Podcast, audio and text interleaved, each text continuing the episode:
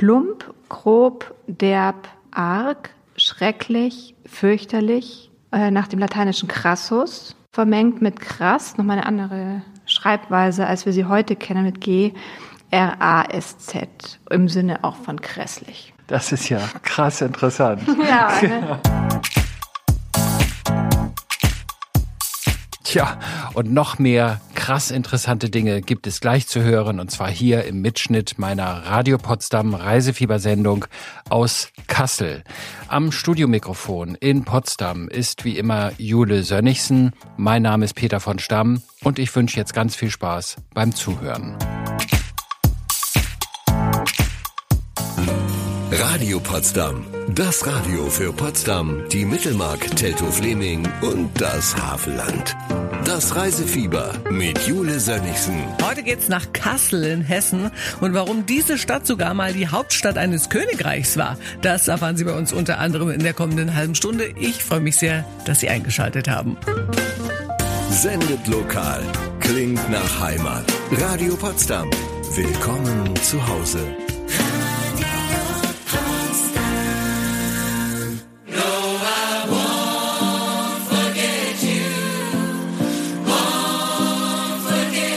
Zehn nach neun, Samstagmorgen. Herzlich willkommen zum Radio Potsdam Reisefieber. Heute geht's nach Kassel. Die 200.000 Einwohnerstadt liegt im nördlichen Zipfel von Hessen und war tatsächlich mal die Hauptstadt eines Königreichs. Und im Westen von Kassel, im Stadtteil Kassel-Wilhelmshöhe, liegt der Bergpark Wilhelmshöhe mit dem Schloss, wo einst Landgrafen, Kurfürsten und ein König residierte. Und residieren können Sie auch bald am Bergpark und zwar im Vier-Sterne Superior Schlosshotel äh, Bad Wilhelmshöhe, das direkt gegenüber vom Schloss liegt. Bevor wir Ihnen dieses tolle Hotel später noch vorstellen werden, hat Reiseexperte Peter von Stamm sich im Schlosshotel mit Katharina Wildemuth verabredet. Frau Wildemuth arbeitet für die Kassel Marketing GmbH und weiß natürlich, was Besucher in Kassel sehen und erleben können. Dieses Hotel befindet sich im Bergpark Wilhelmshöhe. Dieser Bergpark zählt zum UNESCO-Weltkulturerbe, wo wir auch 2023 unser zehnjähriges Jubiläum feiern werden. Wenn man hier aus dem Fenster schaut, sieht man einen unheimlich schönen Park. Man hat einen Blick auf das Schloss, von dem man dann, wenn man den Blick runter in die Stadt setzt, ähm, auf die schöne Allee blicken kann, die ähm, ziemlich gerade runter in die Innenstadt geht. Und wenn man den Blick hoch auf den Berg richtet, findet man da das Monument ähm, Herkules, seine schöne große Statue und es ist auf jeden Fall lohnenswert, bei einem Kasselbesuch den Bergpark zu besuchen und auch die kleine Wanderung auf sich zu nehmen, um den Herkules zu besteigen. In den Sommermonaten ist der Bergpark tatsächlich mittwochs und sonntags sowie auch an Feiertagen sehr voll, weil da unsere Wasserspiele stattfinden. Ähm, es beginnt immer um 14.30 Uhr und das Sehenswerte ist wirklich, dass dann oben am Herkules die ersten Klappen des Wassers geöffnet werden. Es funktioniert komplett ohne Strom. Also es ist hunderte von Jahren alt und dann kann man wirklich mit dem Wasser bis runter dann ans Schloss laufen und hat verschiedene Wasserinstallationen, die wirklich sehenswert sind, die ich auch so ähm, weltweit noch nicht gesehen habe. Ich kenne Kassel sonst nur von der Documenta. Die findet ja nun nur alle fünf Jahre statt. Was macht denn Kassel sonst so sehens- und besuchenswert? Also ganz klar an erster Stelle steht einfach das Highlight. Wir sind eine der grünsten Städte Deutschlands. Wir haben unheimlich viele Parks. Es ist zwar eine kleine Großstadt, würde ich jetzt mal behaupten, aber man bewegt sich ständig in der Natur. Also vom Bergpark runter durch die verschiedenen ähm, Quartiere hier bei uns in Kassel.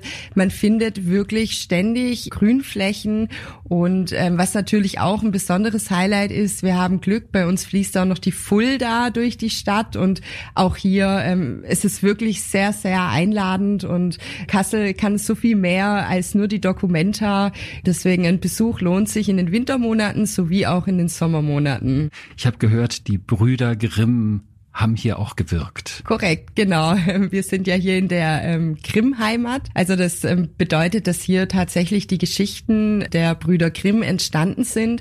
Wir haben hier auch die Grimm-Welt. Das ist wirklich ein sehr, sehr sehenswertes ähm, Museum, ähm, wo die komplette Geschichte der Brüder Grimm beschrieben ist, ähm, auch etwas spielerisch. Und also es ist wirklich ein sehr, sehr modernes Museum und es ist auf jeden Fall lohnenswert, beim Besuch von Kassel definitiv die Grimmwelt besuchen zu gehen. Und die besuchen wir in jedem Fall später auch noch, die Grimmwelt, und schauen mal, was die Brüder Grimm so alles gesammelt haben. Vorher erfahren Sie aber noch einiges mehr über Kassel und die Sehenswürdigkeiten nach Nico Santos und Cock Robin hier im Reisefieber auf Radio Potsdam.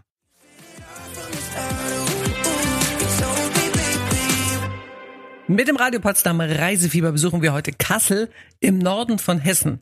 Kassel ist sowohl für die Dokumenta bekannt als auch für den Bergpark Wilhelmshöhe. Am höchsten Punkt des Bergparks steht auf der Spitze einer Pyramide die Herkulesstatue, das Wahrzeichen der Stadt. Der Herkules ist der Ausgangspunkt der Wasserspiele, die den Bergpark zum UNESCO-Welterbe gemacht haben. Die Documento, die Documenta findet nur alle fünf Jahre statt. Sie hinterlässt aber natürlich überall in der Stadt ihre Spuren und das ist einer der Gründe, weshalb sich die Kasseler Innenstadt genau ansehen sollten.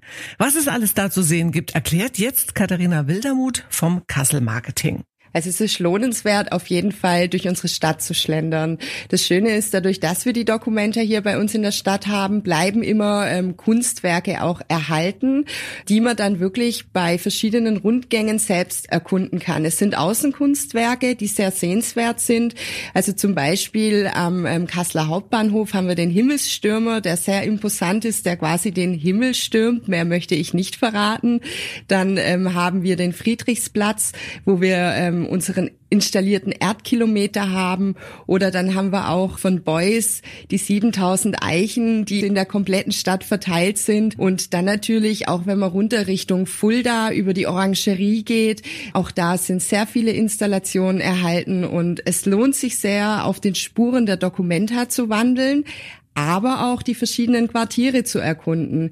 Mein persönlicher Favorit ist zum Beispiel der ähm, vordere Westen, dieses Quartier zeichnet sich aus durch sehr viele alte, erhaltene Gebäude. Wir hatten ja in Kassel leider den Schicksalsschlag, dass wir im Krieg ähm, nicht verschont worden sind. Deswegen ist der Innenstadtkern neu aufgebaut und ähm, da findet man leider nicht mehr viel aus der alten Zeit, was man aber im vorderen Westen noch hat. Deswegen ist es sehr lohnenswert, da durchzuschlendern. Da hat man auch viele ähm, schöne Kasseler Cafés. Ähm, natürlich haben wir dann die Nordstadt, wo wir verschiedene Graffiti-Außenkunstwerke haben, also die sogenannte Street Art, wo zum Beispiel auch Beuys verwirklicht wurde. Also es ist quasi ein Außenmuseum moderner Kunst. Das ist sehenswert. Dann haben wir die Südstadt, wo dann die Fulda liegt, die Orangerie. In der Orangerie gibt's einen Riesenpark namens Karlsaue, wo man super schön spazieren gehen kann. Also auch da muss man die Augen offen halten, da findet man auch Dokumentarkunstwerke. Wie bewegt man sich denn als Tourist durch die Stadt? Also wenn man irgendwann schlappe Füße und Beine hat, gibt's hier eine Tram, gibt's Busse, gibt's irgendwie besonderes Angebot vielleicht wie Tageskarten oder touristische Karten? Also ich persönlich bewege mich nur mit den öffentlichen Verkehrsmitteln fort. Wir haben ein sehr gutes Straßenbahnnetz hier, sowie auch ein sehr gutes Busnetz. Man kommt überall hin, man hat kurze Wege, was sehr attraktiv ist, was ähm, aber sehr interessant ist, im Hotel auf jeden Fall mal nachfragen nach der Meine Card Plus, weil weil ähm, wenn das Hotel davon ein Partner ist, kann man kostenfrei die öffentlichen Verkehrsmittel nutzen. Und als kleiner Tipp, im Sommer würde ich mich aufs Radl schwingen und tatsächlich Kassel mit dem Fahrrad erkunden.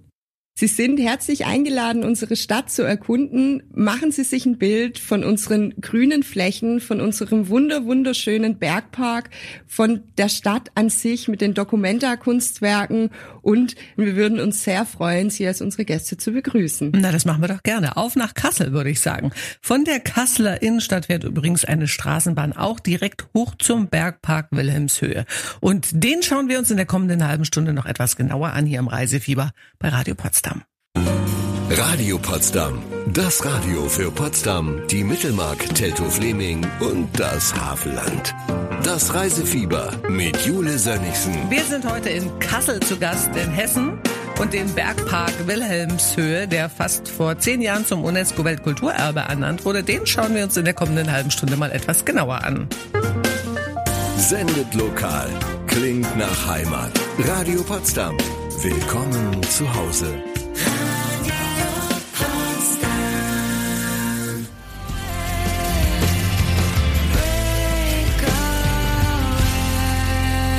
Herzlich willkommen zum Radio Potsdam Reisefieber. Wir besuchen heute Kassel, die Documenta-Stadt an der Fulda. Im Westen der Stadt liegt auf einer Anhöhe das UNESCO-Welterbe Bergpark Wilhelmshöhe mit dem Wahrzeichen der Stadt, dem Herkules. Kollege Peter von Stamm hat sich diesen berühmten Park etwas genauer angesehen.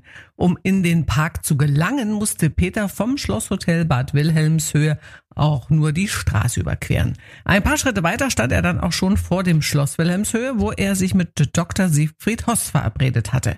Der Gartenhistoriker leitet die Gärten und die Gartendenkmalpflege der Museumslandschaft Hessen-Kassel. Gesprochen haben die beiden aber nicht im Schloss, sondern an einem anderen Ort mit ganz besonderen Hintergrundgeräuschen. Wir sind hier im großen Gewächshaus in Schlossnähe sozusagen.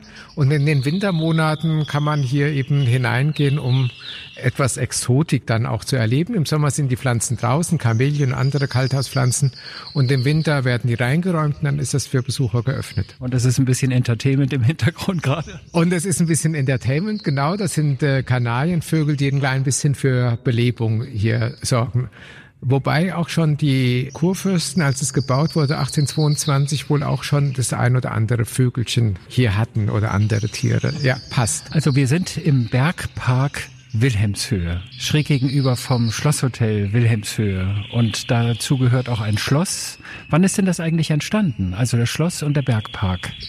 Das ist jetzt eine schwierige Frage. Wir fangen mal mit dem Schloss an. Also das Schloss, was heute dort steht, ist Größenordnung um 1800 von äh, Landgraf Wilhelm IX., so hieß er damals noch, spätere Kurfürst Wilhelm I. Äh, man verwechselt das gerne mal und bringt die Namen gerne hintereinander weg und meint beides damit. Und es gab aber im Grunde genommen schon vorher dort an diesem Ort auch ein Gebäude. Begonnen hat es mit einem Kloster. Also dieser Ort ist ein besonderer Ort hier in Wilhelmshöhe. Und wenn man Richtung Stadt geht oder auf beiden Seiten des Schlosses steht, einmal Richtung Stadt blickt, dann merkt man, das ist, das ist nicht irgendein Ort, sondern das ist schon toll. Und wenn man in die andere Seite blickt zum Herkules, dann wird das Gefühl nicht weniger gut, sondern dann ist das eben auch doch ein sehr schöner Anblick. Und dieses Plateau, was sich hier in die Landschaft erstreckt, war fürs Kloster gut. Dann war zwischendurch ein Jagdschloss, ein kleines, wurde um 1600 gebaut. Das wurde dann abgerissen und durch dieses klassizistische Schloss um 1800 ersetzt. Und Sie sagten gerade also, da wo das Schloss steht, stand ganz zu Anfang mal ein Kloster. Das ist, hat ja was mit innerer Einkehr und Zurückgezogenheit und dergleichen zu tun. Ist das heute auch noch so, dass man sagt, also man kommt in diesen Park, um die innere Einkehr zu suchen oder zumindest Muße und Ruhe? Den Personenkreis gibt es unter Garantie. Also ich weiß von vielen Leuten, die sagen, sie gehen hierher, wie man heute so sagt, zum Auftanken. Und das ist natürlich, wenn ich eine Stunde im Park unterwegs war, würde ich einfach mal behaupten, da kommt keiner mit einer schlechteren Laune raus, als er reingegangen ist, sondern im Gegenteil. Ich glaube, es ist für die Besucher doch ähm, was sehr ein sehr positives äh, Erlebnis, auch wenn es heute nicht mehr ein Kloster ist. Aber wir haben natürlich auch viele schöne Plätze äh, auf Bänken, wo es Jetzt haben wir die Vögel im Hintergrund, die Kanarienvögel, aber wo dann auch andere Geräusche, eine andere Stimmung im Hintergrund ist. Und das kann man aufnehmen und äh, kann es auf sich wirken lassen. Und was Sie sonst noch alles über den Bergpark Wilhelmshöhe wissen müssen, das hören Sie in wenigen Minuten nach Zoe Wees und Tom Grennan.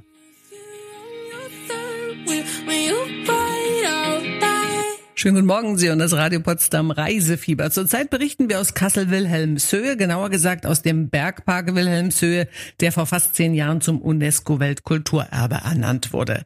Mit zweieinhalb Quadratkilometern ist diese Parkanlage der größte Bergpark in Europa und ein Landschaftspark von Weltrang. Bekannt ist der Park vor allem durch die Wasserspiele, die jedes Jahr im Sommer tausende Besucher aus aller Welt hierher nach Kassel locken.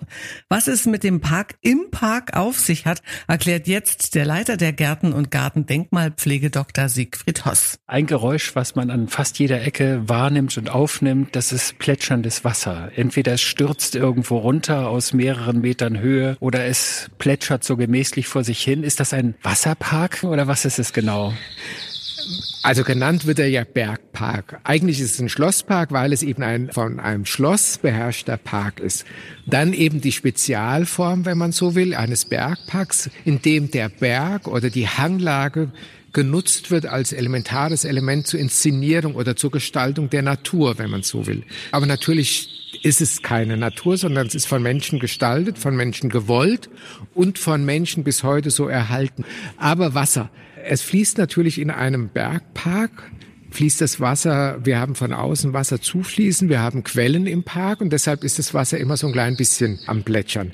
Das Stürzen, nehme ich an, beziehen Sie eher ein bisschen auf die Inszenierung der sogenannten Wasserkünste.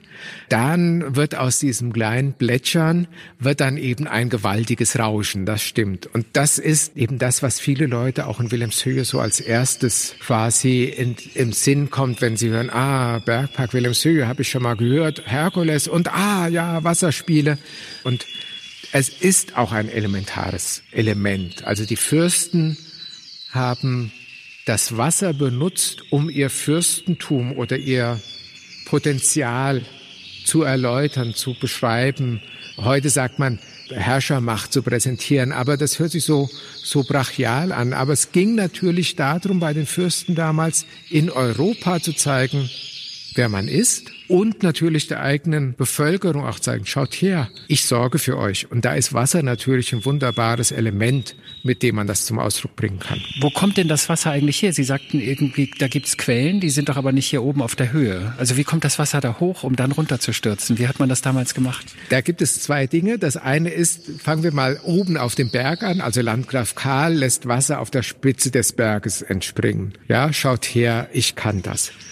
Landgraf Karl hat es bewusst nicht gezeigt, wie es gemacht wird. Andere Fürsten haben das Wasser auch von weit her in die Parks geholt, haben ein Aquädukt gebaut. Karl hat das nicht gemacht. Er hat ein System genommen, was wovon wir heute stark ausgehen, dass es im Mittelalter schon erstellt wurde. Es gibt eine Hochebene, die eben noch höher liegt, die man aber nicht sieht aus dem Tal. Und von dieser Hochebene wird im Laufe des Winters Wasser gesammelt in einem Reservoir und damit wird im ganzen Sommer über quasi die Wasserkünste, die barocken Wasserkünste inszeniert. Das ist die Zeitebene Landgraf Karl. Wilhelm IX., der Urenkel von Karl, hat dann im Grunde genommen mit der Inszenierung der Wasserkünste weitergemacht und hat dann aber das Wasser genutzt, was quasi am Park vorbeigeflossen ist und hat davon Wasser abgezweigt, weil das Wasser, was man im Winter gesammelt hat, nicht ausreicht.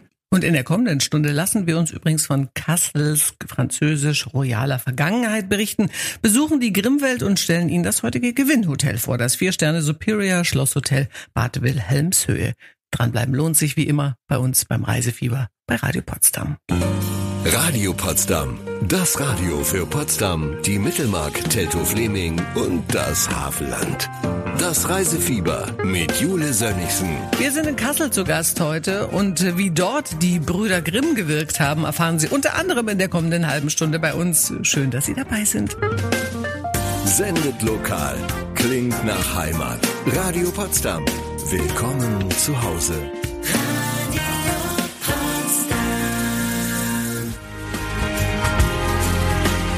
Ich begrüße Sie ganz herzlich zur zweiten Stunde des heutigen Reisefiebers bei Radio Potsdam. Wir sind in Kassel zu Gast und in der vergangenen Stunde haben wir unter anderem den berühmten Bergpark Wilhelmshöhe im Westen der Stadt besucht. Wenn man vom Bergpark mit der Straßenbahn in die Innenstadt fährt, gelangt man nach ein paar Minuten zur Haltestelle Kassel Rathaus. Von dort sind es wenige Gehminuten bis zur Grimmwelt. Die Grimmwelt ist ein Ausstellungshaus zu den Werken und zum Leben der Brüder Grimm. Jakob und Wilhelm Wilhelm Grimm haben hier mehr als 40 Jahre in Kassel gelebt, gearbeitet und gesammelt, zum Beispiel Märchen für die Erstausgabe ihrer berühmten Kinder- und Hausmärchen. Gesammelt haben die Brüder Grimm aber noch viel mehr und das kann man in der Grimmwelt erleben. Worum es da geht, erklärt uns jetzt die Kuratorin der Grimmwelt, Claudia Roskopf. Sammeln war auf jeden Fall eine große Leidenschaft, nicht nur Geschichten, sondern auch Wörter, auch Rechtsaltertümer. Aber die Märchen sind das, was bekannt ist und was sie auf unterschiedliche Art und Weise zusammengetragen haben. Und was Jakob und Wilhelm gemacht haben, ist das Verfeinern. Also sprachlich nochmal Feder anzusetzen, nachzujustieren und vielleicht auch das ein oder andere böse Ende nochmal abzuändern. Wie kann man das denn sehen und erleben, wenn man hier in der Grimm-Welt ist? Also ich denke da jetzt gerade an Originaldrucke, der ersten Märchen und da sieht man zum Beispiel Notizen. Das ist sicherlich ein, ein wertvolles Exponat, was wir haben, diese Handexemplare, wie man sie nennt, die auch UNESCO-Weltdokumentenerbe sind und wo man wirklich nachvollziehen kann, wo haben Wilhelm und Jakob sich eben Notizen gemacht, handschriftlich an den bereits gedruckten Text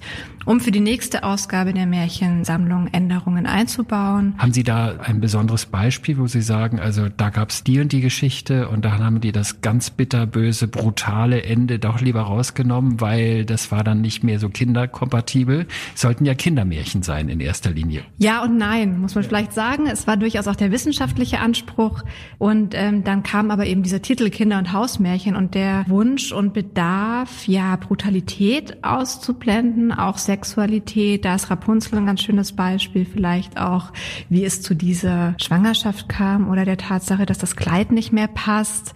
Das war in einer früheren Version weitaus expliziter dargestellt. Aber die beiden haben ja, und das war mir vorher gar nicht so bewusst, nicht nur Märchen gesammelt, sondern die haben ja auch den Sprachschatz bewahrt, indem sie einfach Worte gesammelt haben. Was ist das für eine Sammlung? Es ist eine enorme Sammlung von über 300.000 Begriffen. Und der Anspruch war, ein Wörterbuch nicht etwa als Nachschlagewerk, wie schreibe ich das, was bedeutet das, sondern wirklich auch zur Dokumentation, welcher Wortschatz wird verwendet in der Literatur, soweit wir zurückblicken können bis heute.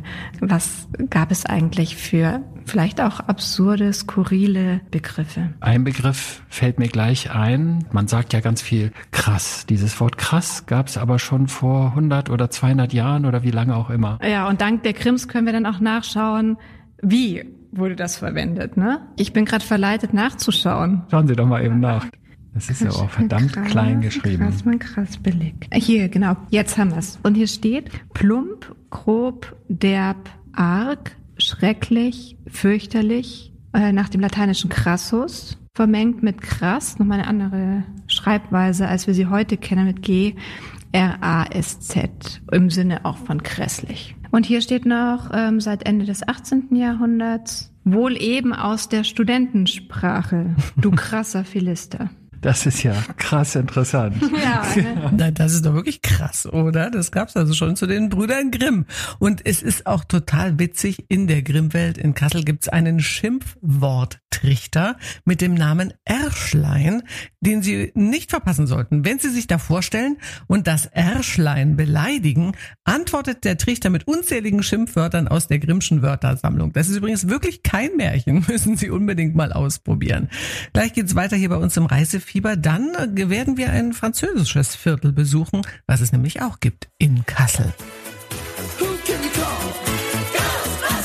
Sie hören Radio Potsdam mit dem Reisefieber am Samstagvormittag und nach einem Besuch in der Grimmwelt spricht Kollege Peter von Stamm jetzt mit dem Kasseler Stadtführer Dr. Wolfgang Schmelzer. Kaum ein anderer kennt sich in der Geschichte der Stadt so gut aus wie Dr. Schmelzer. Einst fanden auch in Kassel die Hugenotten Schutz vor der Verfolgung des französischen Sonnengotts Ludwig XIV. Es gab in Kassel sogar einen französisch geprägten Stadtteil, die sogenannte Hugenottenstadt.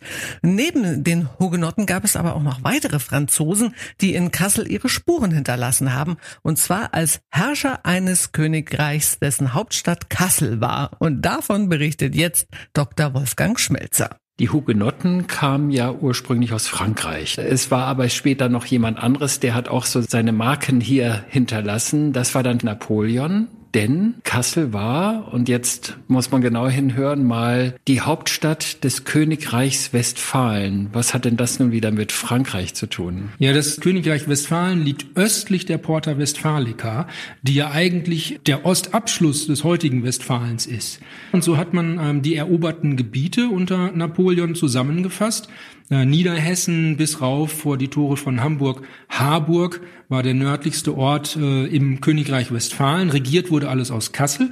Und damit man auch jemanden hat, der da repräsentativ ist, wurde der Bruder von Napoleon, Jerome, sein jüngster Bruder, eingesetzt als König verheiratet mit einer Amerikanerin und von der musste er sich scheiden lassen, um dann eine neue, standesgemäße Ehefrau zu bekommen, Katharina von Württemberg.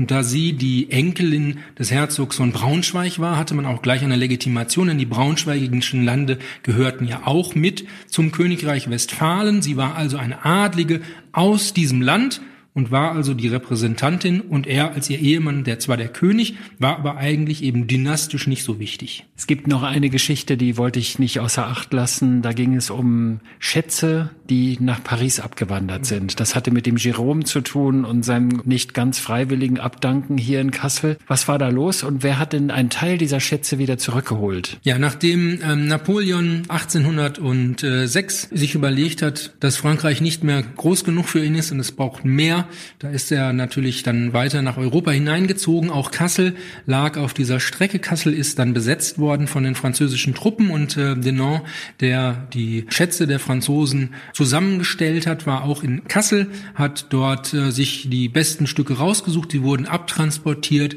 und kamen ins Musée Napoleon. Das ist der heutige Louvre und äh, wurden dort präsentiert. Es war im Prinzip ja Beutekunst und als solche Beutekunst ist das Ganze dann auch nach 1813 angesehen worden. Man wusste, das war ja nicht Eigentum Frankreichs, also kamen aus den verschiedenen Ländern verschiedenste Menschen, haben sich ihre Sachen wieder zurückgeholt. Interessant ist, dass aus dem Kurfürstentum Hessen ausgerechnet Jakob Grimm nach Paris geschickt wurde vom Kurfürsten Wilhelm I., damit er das zurückholt. Besonders deswegen interessant, weil Jakob Grimm auch der Privatbibliothekar des Königs von Westfalen Jerome Bonaparte gewesen war. Jetzt brachte er die Schätze wieder zurück. Einen großen Teil hat er tatsächlich eben auch wiederfinden können. Einige Dinge sind bis heute nicht wieder da, befinden sich in der Eremitage in St. Petersburg. Andere sind dann zum Beispiel nach dem Zweiten Weltkrieg wieder zurück nach Kassel gekommen. Und das gab also bei der Jerome-Ausstellung, die wir vor ein paar Jahren hatten, dann auch ein schönes Wiedersehen mit Objekten, die lange nicht in Kassel gewesen waren. Und in wenigen Minuten geht's weiter. Dann stellen wir Ihnen das heutige Gewinnhotel vor und eine tolle Reise nach Kassel können Sie dann natürlich auch gewinnen. Nur wenn Sie gut zugehört haben. Wie immer bei uns hier im Reisefieber. and my. Nach einem Ausflug in die französische Geschichte der Stadt Kassel kehren wir jetzt mit dem Radio Potsdam Reisefieber zurück zum Bergpark Wilhelmshöhe. Dort im Schloss Wilhelmshöhe können die Besucher jene Kunst bewundern, die einst von Napoleon geraubt und von Jakob Grimm hierher nach Kassel zurückgebracht wurde. Direkt gegenüber vom Haupteingang des Bergparks Wilhelmshöhe liegt das Schlosshotel Bad Wilhelmshöhe, in dem Sie schon bald übernachten könnten. Seit 2002 ist der Stadtteil Wilhelmshöhe wieder als Kurort anerkannt und nennt sich seitdem, wie schon zu frühen Zeiten, Bad Wilhelmshöhe. Daher der Name auch des Hotels. Was den Gast im schönen Vier-Sterne Superior Schloss Hotel erwartet, das erzählt uns jetzt Direktionsassistent Benjamin Schwenk. Das Besondere ist, wie gesagt, dass Sie hier alles direkt vor der Haustür haben und sich das sozusagen nahtlos im Haus fortsetzt. Also das Naturerlebnis, was Sie draußen hatten, können Sie dann auch zum Beispiel bei uns in unserem Wellnessgarten fortsetzen. Sie haben dort einen wunderschönen Naturschwimmteich, wo Sie zum Beispiel, wenn Sie aus der Sauna kommen, sich erfrischen und Ihre Bahnen ziehen können und das Ganze natürlich mit einem einzigartigen Blick über die Stadt. Und Sie haben nicht nur draußen diesen Spa-Garten, sondern Sie haben auch einen recht großen Innenpool. Genau, wir haben einen Innenpool, wir haben Saunen, Dampfbad, verschiedene Anwendungsräume, so dass man hier wirklich eine kleine Wellness-Oase nochmal direkt vor den Toren des Bergparks erleben kann. Und was dazu gehört, ist natürlich auch ein vernünftiges Restaurant. Das ist recht groß sogar. Genau, man kann sich hier quasi ganzheitlich verwöhnen lassen. Für Leib, Seele und Geist ist alles dabei und für den Leib sorgt natürlich unsere Küche und unser Serviceteam. Wenn jetzt zum Beispiel Brandenburgerinnen und Brandenburger das erste Mal nach Kassel kommen und die verbringen hier ein tolles verlängertes Wochenende als Beispiel oder sind irgendwie auf der Durchreise und bleiben hier ein, zwei, vielleicht sogar drei Nächte. Was müssen die sich denn hier eigentlich angeschaut haben? Angenommen, sie stehen jetzt vorne an der Rezeption und man fragt sie, wo müssen wir denn hin? Was müssen wir in Kassel gesehen haben? Was empfehlen Sie da so? Also wenn man schon hier oben übernachtet, dann empfiehlt es sich einfach die Straße zu überqueren und sich erstmal das Schloss Wilhelmshöhe anzuschauen. Das ist klar. Wir haben da eine wunderbare wunderbare Gemäldeausstellung drin und antike Skulpturen, aber einfach schon das Gebäude von außen ist sehr interessant, vor allen Dingen in der Symbiose mit dem Bergpark. Der Bergpark ist ja UNESCO-Welterbe aufgrund seiner besonderen Technik, nenne ich jetzt mal in Anführungszeichen, nämlich den Wasserspielen. Die kann man vor allen Dingen in den Sommermonaten sehr schön beobachten. Das ist ein einzigartiges Schauspiel von der Herkulesstatue fließt das Wasser über Kaskaden und künstliche Ruinen und sonstige Lustbarkeiten bis in den Fontänenteich. Und das ist ein besonderes Highlight, weshalb natürlich äh, auch der Bergpark diesen Titel Welterbe bekommen hat. Darüber hinaus gibt es natürlich viele Möglichkeiten in der Innenstadt Kassels. Kassel hat eine der höchsten Museumsdichten äh, in ganz Deutschland. Es gibt wunderbare Ausstellungen zu ganz unterschiedlichen Themen.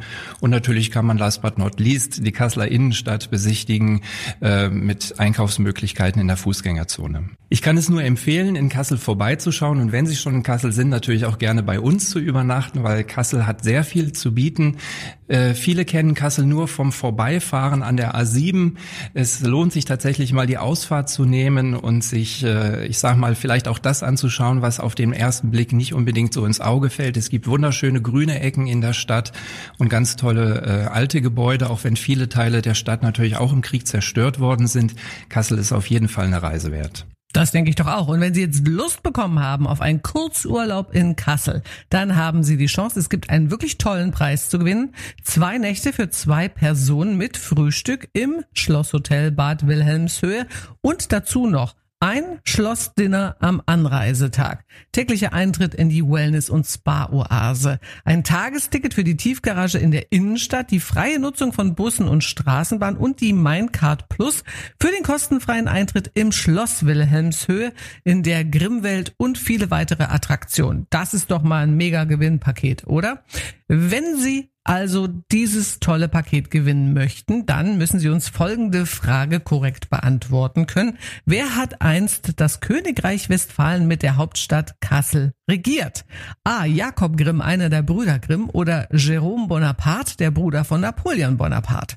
Wenn Sie es wissen und gut zugehört haben, dann können Sie jetzt anrufen oder uns eine WhatsApp senden mit dem richtigen Lösungsbuchstaben A oder B. Es ist für beides die gleiche Telefonnummer 0331, die Vorwahl für Potsdam und dann die 58169.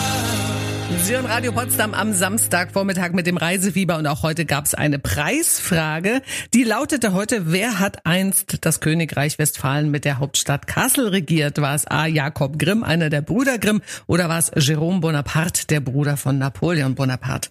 Und bei mir am Telefon ist jetzt Herr Zimmermann aus Potsdam und der weiß bestimmt noch die richtige Lösung.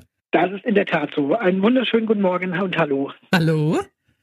Die richtige Lösung ist Antwort B. Das war der Bruder von Napoleon, Jerome Bonaparte. Na, das ist sowas von exakt, Herr Zimmermann. Das heißt, Sie haben heute gewonnen bei uns ein wirklich tolles Gewinnpaket. Es geht nach Kassel für Sie ins Schlosshotel Bad Wilhelmshöhe. Aber nicht nur das, es gibt ein Schlossdinner am Anreisetag. Sie können in die Wellness-Oase, Sie haben einen Tiefgaragenplatz, Sie haben freie Nutzung von Bus und Bahn und auch noch die kostenlose Minecard Plus. Das heißt, Sie können ins Schloss gehen, in die Grimmwelt und wohin Sie wollen in Kassel. Gut, oder? Das ist traumhaft. Mhm. Waren Sie schon mal da in Kassel? Ähm, meine Lebensgefährtin, die kommt aus der Nähe von Kassel Ja. und ähm, ist jetzt vor zwei Jahren zu mir nach Potsdam gezogen. Und ich glaube, ähm, ich war damals nur zu kurzzeitig immer mal zu Besuch in Nordhessen. Und ich freue mich jetzt umso mehr, Kassel ein klein wenig mehr kennenzulernen. Na, das passt doch wirklich wunderbar.